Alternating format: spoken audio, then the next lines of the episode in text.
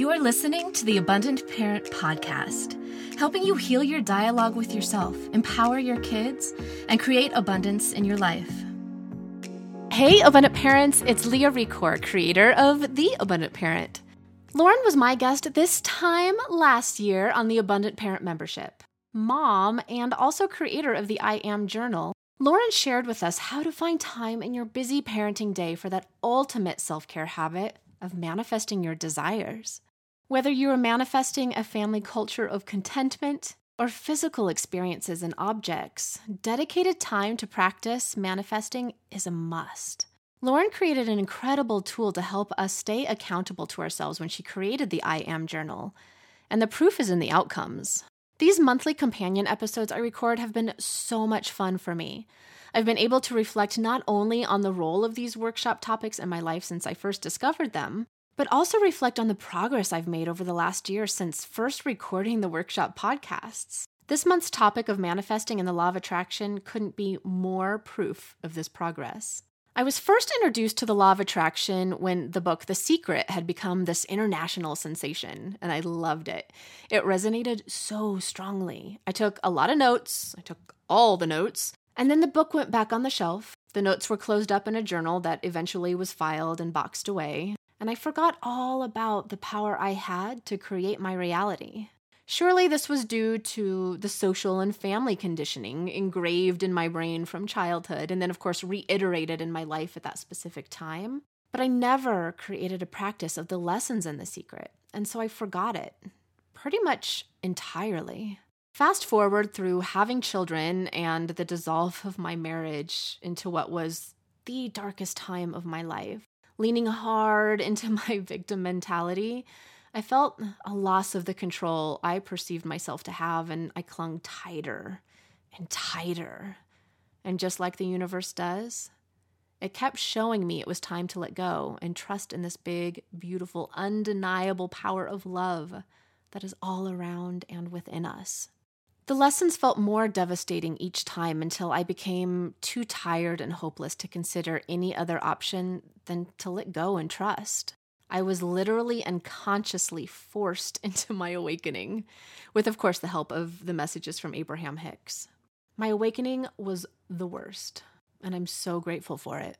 I learned through those times lessons that have made my life abundant and satisfying. They are one, the only control we have in this lifetime is over our own thoughts, responses, expectations, and vibrations. And definitely, we can't control anyone else's actions, responses, or how they view us. Two, that there's only love, even in the pain, the devastation, the failures, and mistakes. They all come from the great power of love in our existence. And with the right mindset, they guide us. They open us to new knowings and they show us how love, pure love, not that social conditioned love, but pure love, how it's everywhere and always possible. And three, we are born with our own knowing, our own purpose, our own ideas, even our kids, especially our kids. Our souls want the experience of this lifetime because we know it will open us up to a great expansiveness. This means all the times we failed, all the times our children rebelled, all the times our partners made mistakes. It was all divine, loving guidance to open and direct us on our paths of growth. The law of attraction saved my life. I know, I know, it's a bold statement. But never before had I truly trusted the universe or God. Never before did I feel satisfied with exactly what I had. Never before did I realize the teachers and lessons in everyone in our awareness. Never before did I love those who intended to hurt me. Never before did I trust my children that they had all the right answers within them. And never before did I love myself and trust my own intuition. In fact, it changed my mindset and as a result, my life so drastically. I felt compelled to help others on their journeys of healing their inner dialogues, trusting life, and modeling the grounded, confident, and satisfied adult they hoped their children too would become. We often find our purpose in our pain, and that is exactly what happened to me. I love my life. I love the experiences that shaped it. And I love the trust that I have with the universe, that it sees my good intentions and, and matches them with vibrations of love and growth. Sometimes I look back and I see that woman that was empty, sad, was desperate for attachment and approval. But I love her. I love her so hard for taking chances with no perceived guarantee of success. She was so scared and so brave all at the same time. I honor her. I love her. I mother her. So if you are riddled with anxiety, scared for your family, dissatisfied, keeping boundaries to keep people out and to keep your inner guidance buried deeply, it's time to let go. You know that scene in Finding Nemo where Marlin and Dory are in the whale's throat and the whale tells them to let go and fall towards what appears to be his stomach?